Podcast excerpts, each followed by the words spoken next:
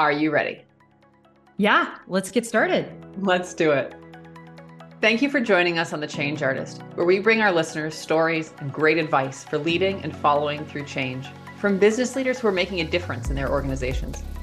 I'm your host, Alyssa Cox, and here on The Change Artist, our motto is if change is the only constant in life, then let's do it better.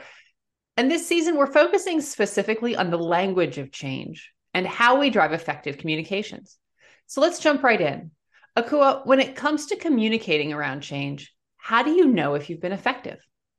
I think it really starts with how you feel towards things. Um, and one of the things that we speak a lot about in coaching is the importance of your feeling towards things and the thoughts that you have towards things.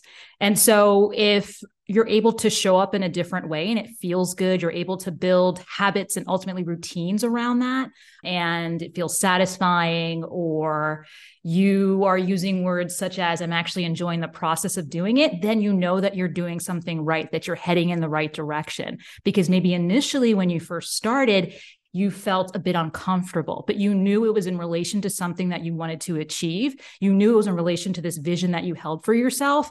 And you recognize that through making small adjustments, that how you feel towards it, how you start thinking towards it, the words you use to really describe it shift as well. I love that. Now, for those of you who don't know her, Akua Nyame-Mensah is a certified executive coach, recognized facilitator, and former startup leader that loves supporting reluctant, firefighting, and overwhelmed leaders, helping them clarify where they should focus their time and energy to be able to love themselves, their work, and their lives. And she's here today to share her insights around not only the language we use with others, but also the language we use with ourselves and how that impacts our ability to thrive through change. Now, I want to come back to your answer to the previous question, right? And key in on you know, using the word enjoying what you're doing is language for you a leading indicator or a lagging indicator of our experience? Do we see language shaping our experience and our emotions, or do we see it being indicative of the emotions and experiences we're already having?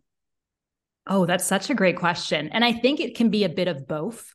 Um, but one of the things that I've come to learn, especially using coaching as the primary tool or modality in which I support others, and of course, first myself, I think that's a big thing for people to keep in mind as we have this conversation. I think that someone who uses a lot of coaching tools and techniques, I am sort of the first patient, I'm the first client. Um, and a lot of things I'm testing on myself first before I ever use it with any of the people that I support or organizations I support.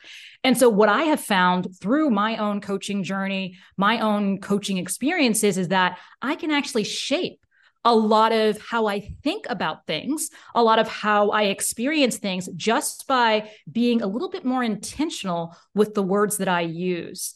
And I think a great example of that, and all of you can find this information online, but a great example of that is sort of the power of gratitude. There are a lot of TED Talks out there about gratitude, there's a lot of research out there. And if focusing on the things that you're grateful for make you feel more grateful and get you more excited about the things that are coming your way, I think that's a great indicator that the language you use actually can really shape your reality, right? Can really shape how you show up and shape how you engage with others, right? But sometimes things do become unbalanced because we are human beings. Life is not steady, right? We have ups and downs. So things can shift right? So, for example, if you're hangry, right, you haven't eaten all day, you're a little hungry, you might show up differently. The words you start to use might be different in your own head. The stories you tell yourself might be a bit different. And ultimately, how you show up and engage with others could be different as well. So, let's talk about the way we talk to ourselves and the way we exercise our inner monologue. A lot of times, when I hear my inner monologue, I think of it as almost involuntary, especially when my inner monologue gets negative it's not something I feel like I can control. How do we take back control of our self talk? How do we take back control of the language that we use with ourselves when it feels like it's kind of gotten out of hand? Yeah. So this was, I think, one of the first things that I started to really focus on as I started my coaching journey. And I think the first step is really around cultivating your self awareness. So the majority of the time, a lot of what we do, we just do sort of naturally, subconsciously. We don't necessarily have that much control over it. But what we can also do as human beings is take a second, take a breath, and maybe just try to reflect on what's happening.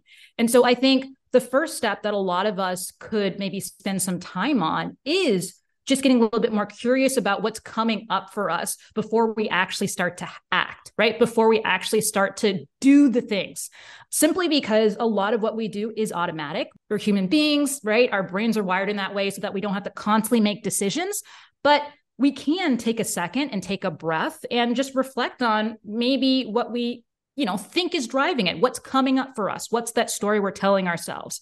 So i think it's really through getting comfortable with pausing getting comfortable with maybe not constantly going really fast and just doing doing doing. And that's something that i know i've had to learn um, especially once again if i think about you know being a coach and sort of leveraging coaching tools and techniques, a lot of it is getting comfortable with pauses, getting comfortable with not constantly having to talk and know what you're going to say next, but just focusing on listening to others. And so I would say it's about first listening to yourself um, before you start to act, before you start to show up. And it's not easy. Let me also say that as well. It's not easy. And it's a lot of, you know, it's a lot easier to do, of course, when you feel you know well rested when you know you've eaten um you know a great meal i think that there's a lot of things that we do as human beings that might disrupt that cycle but thinking to yourself what can you do to make sure that you can at least hold some of those elements as steady as possible and i think that that's also going to have an impact of course on how you talk to yourself whether or not you even are capable of being curious about the stories you're telling yourself and what's coming up for you I think this element of curiosity, it comes up a lot and in, in some of the conversations that I've been having recently. You know, I had one guest say, you know, you need to be curious, not furious. So it's about mm. taking that pause and like before you react, ask a question. There's the Covey seek first to understand and then be understood. The power of curiosity to reset how you're thinking about things and sort of give yourself a fresh start at a problem or a conversation or a train of thought. I think that's really powerful. When we talked before this call, uh, we talked about how you got into coaching. I love that story. So can you can you tell our guests sort of what or our listeners how you got into coaching? I thought I was a terrible leader, and actually, I, I probably was a, a pretty a pr- pretty bad um, leader in some ways. And so, I was introduced to coaching as a way to build better rapport with a team I had inherited. Actually, a, technically a business, an online business. I always sort of put it down, but I mean, it was an online platform, but there were a lot of people behind that online platform. And you know, I was you know invited uh, to go to another country, take over a team. I had already been in charge of the same business in Ghana. And so I was going to Nigeria to take over the business there and the team that was existing there. And one of the first things that the powers that be wanted me to do was to reduce the team headcount. And so, yeah, so I kind of went in there and you know, was asked to do a lot of things, you know, told I had to do a lot of things. And of course, I wasn't necessarily seen in the best light. Other elements, of course, I think come into it as well. Uh, working at a high growth startup that was, I will say, incredibly well funded, but at the same time, we were doing a lot of things that were new and, you know, made a lot of mistakes, learned a lot, and, you know, was introduced to coaching, as I mentioned before, as a way to sort of reconnect with the team. I had never been coached before, but, you know, decided to invest in this coaching credential and really haven't looked back since. It really forced me to, I think, reconsider a lot of my own assumptions I had about myself, assumptions I had about engaging with others, assumptions I had about influence, and I think most importantly, assumptions about how I can show up and what's what is possible for myself. And I think it's been a really interesting journey once again and sort of thinking about how I can show up, what I can do differently, and what does that mean for how I connect with others, influence others, engage others, and ultimately get people to do things they never thought they would do before. And so, yeah, that's kind of how I got into coaching and uh, never thought I would ever practice as a coach. Always thought I'd sort of leverage coaching within an organization as a manager um, or a co founder. But, you know, ended up starting my own coaching consulting practice about four years ago and really enjoy it. That's amazing. I love the vulnerability in that story, like recognizing that there are that you have gaps and then going oh, out yeah. and finding ways to to fill them in non-traditional ways, right? Like finding out how to be even your own coach in conjunction with being able to coach others. And as we think about leadership, I think that's so critical is being an effective leader doesn't mean getting it right the first time, every time. I think that it pertains to language as well, right? You're going to say things, you're going to, when you're presenting something, when you're sharing feedback, when you're introducing change and talking about change, you're going to say things and you're going to get it wrong at some point. And you need to be able to recover. How do you work with your clients and what sort of advice can you give around having gotten it wrong, then making the switch and recovering? I think the, you know, and maybe I'm going to sound like a bit of a broken record, but I think that first step is really around cultivating that self awareness piece. I think I talk a lot about, you know, self awareness simply because that tends to be one, I think, of the most important characteristics of a successful leader. I think if you are open to or curious, right, to to reflect on how you come across to yourself and the fact that that might come across differently to others, you really will show up in a different way and you will be curious. You will ask questions about whether or not your message was received. And if it wasn't received, what can you do differently? Right. And that's sort of the second step of what I love to teach, which is that engagement piece. Right. If you are curious about yourself, you tend to start to get curious about other people and you start to engage and start to think about, well, if I'm showing up this way, you know, what does that mean for everybody else? Right. And that's when you can start to think about things from a, you know, the perspective of a spectrum where it's like, well, if I'm here, what does that mean about engaging with someone different from me um, or the opposite of me? And and how can i do that better? And how can i i show up and and provide a space where they're successful? So i would say that it's really about starting with yourself and being curious and and you know being open to challenging yourself. Like you mentioned before recognizing that you will get it wrong and that's fine even with the work that I do, you know, I I speak for a living, I facilitate for a living, I stumble over my words all the time. I have a podcast. I must make mistakes with the words. I just made a mistake there, right? So recognizing that those things happen and that's okay. And I think for a lot of people they feel that being a leader means that you have to show up in a way that's you know perfect and that can be very paralyzing right? And that can also make you reluctant to really step up into that position. So just recognizing that we're all just human beings right? None of us are robots. And if you're willing and you're curious that's really where i think you're going to be able to make a better connection with yourself. So you know right how to motivate yourself how to move forward um, and that you also learn how to engage with others so that once again, you can do things, you can achieve things that maybe you never thought you could, or the people that you're working with never thought were possible. Particularly for our listeners who may feel like their organizations are not as forgiving, not as lenient, that their organizations really are, are brutally punishing for non first time right performance. How do we give ourselves that grace when we feel like our environment doesn't and actually punishes anything other than perfection? That's that's a really great question because yes, I do tend to work with a lot of individuals that have the ability to really shape the environments that they're in, but I think it's important to recognize that not all of us, right, have that opportunity. So what does that mean if we're working within that environment, right? We don't work within vacuums. There is a reality around how we work a lot of times and structures to how we work, and we don't always have control over them.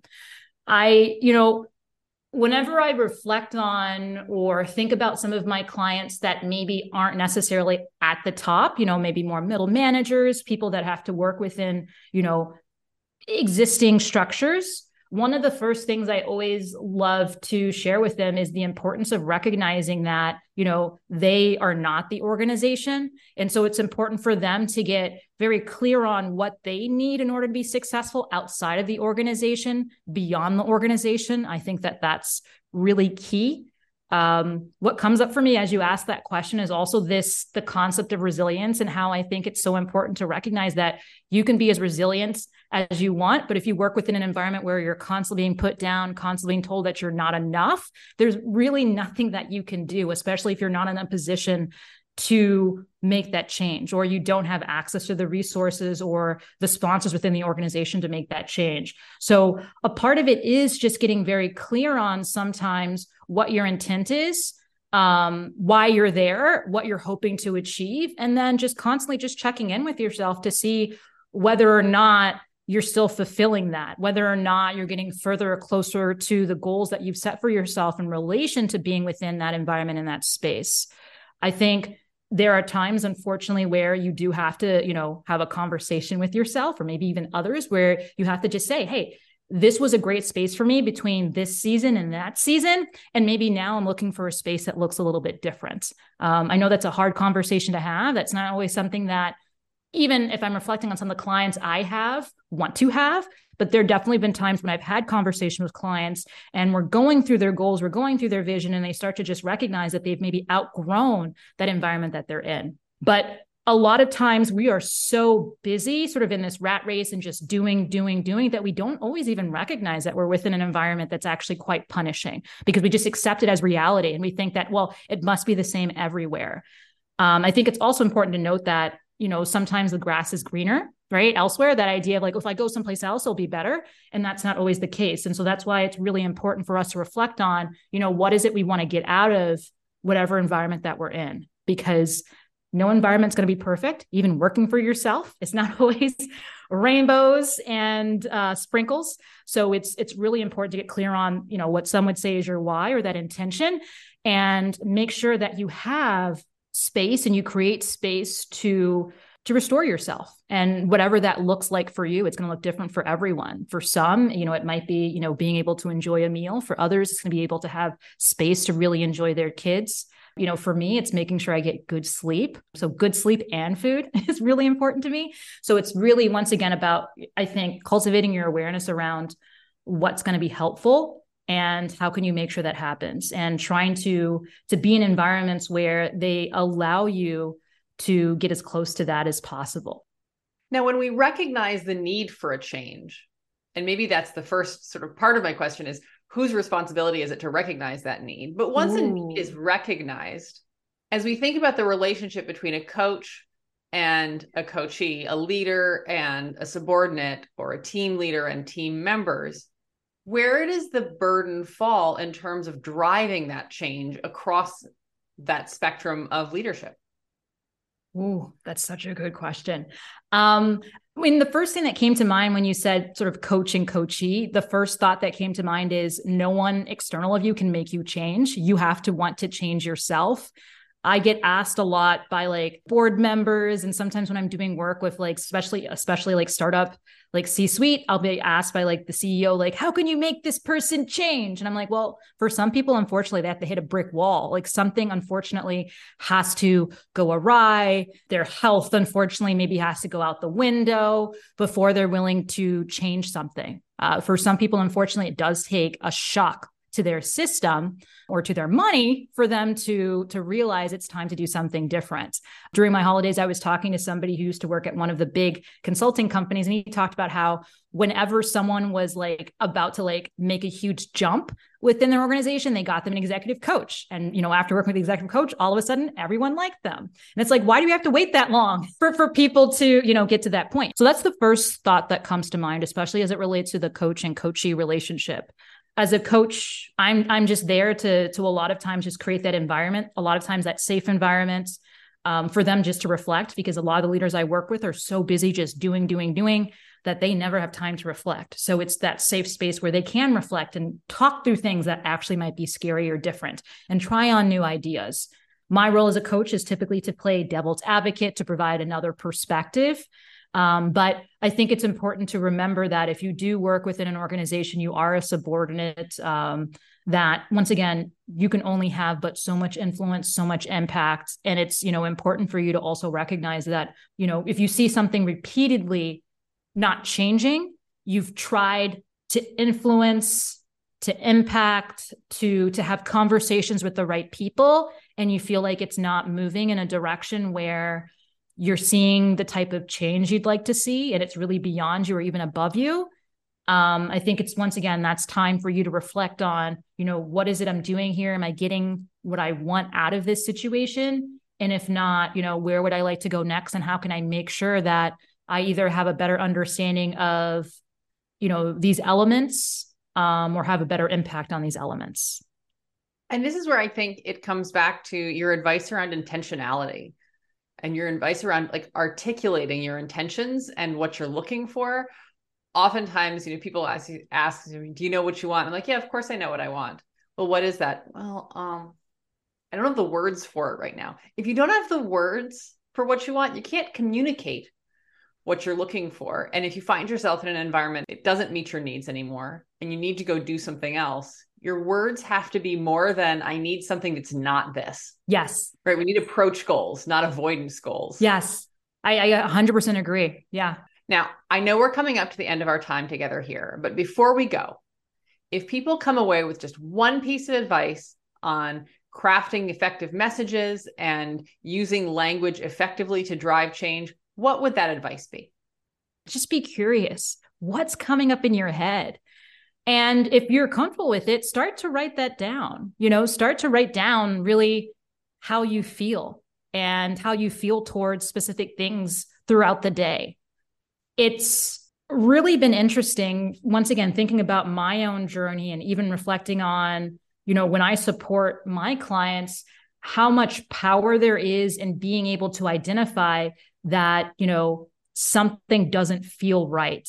And then once you've identified that, you've labeled it, it's so much easier to actually start to think about what you want to do differently in relation to whatever that task is or responsibility. I do a lot of work with productivity, so that's that's sort of why I come at it from that angle. And a lot of it, you know, even when we think about this concept of productivity, it's it's about how you feel towards it. And that's why having language to communicate how you feel towards a task or responsibility can be so powerful because once you're able to label it, you're really able to take action. And just to make sure I mention this, that action can also be honestly just wallowing in it sometimes a little bit. I don't see anything wrong with that. Being like, I hate doing this, and maybe having a mini tantrum for five minutes after you've had that tantrum. What can I do about it? Can I delegate this? Do I really need to do it? Is it in alignment with some of these bigger goals I have? But the advice I have is, you know, start thinking about how you feel towards some of your tasks and responsibilities. You know, if you can start off your day even reflecting on how you feel, you'll be amazed at how much easier it is for you to show up for yourself, how much easier and more. And I don't actually like the word productive, even though I do talk a lot about productivity, but how productive, and you can insert any word that um, you feel comfortable with. I like to use the word successful and satisfied. Those are my words. You will be, yeah, surprised at how satisfied you are with your day. Well, thank you, Akua. I know I've learned a lot today, and I'm sure our listeners have as well. Now, if our listeners want to connect with you directly or learn more about your work and your podcast, how should they go about doing that? Yeah. Um, so you can just check out my website. So that is just my first name. So that's A K U A and then N as in Nancy, M as in Mary.com. And you're also welcome to connect with me on LinkedIn as well. Just search my name as well. Excellent. And I do encourage folks to do that. I've listened to Akua's podcast and it is full of great advice as well. So quick shout out. Absolutely. If you have more listen time, we only come out once a week. So you have more listening time. Make sure that you're you're listening around to our guests as well. Perfect. Now we'll be sure to include those links in the show notes. I really appreciate your time and your perspective here. Hopefully our listeners can take your advice and apply it to their own teams. If any of our listeners would like to bring these kinds of conversations to their own organizations, you can visit us at blueswiftconsulting.com to schedule an intro call. Thank you so much, Akua. Thanks so much for having me.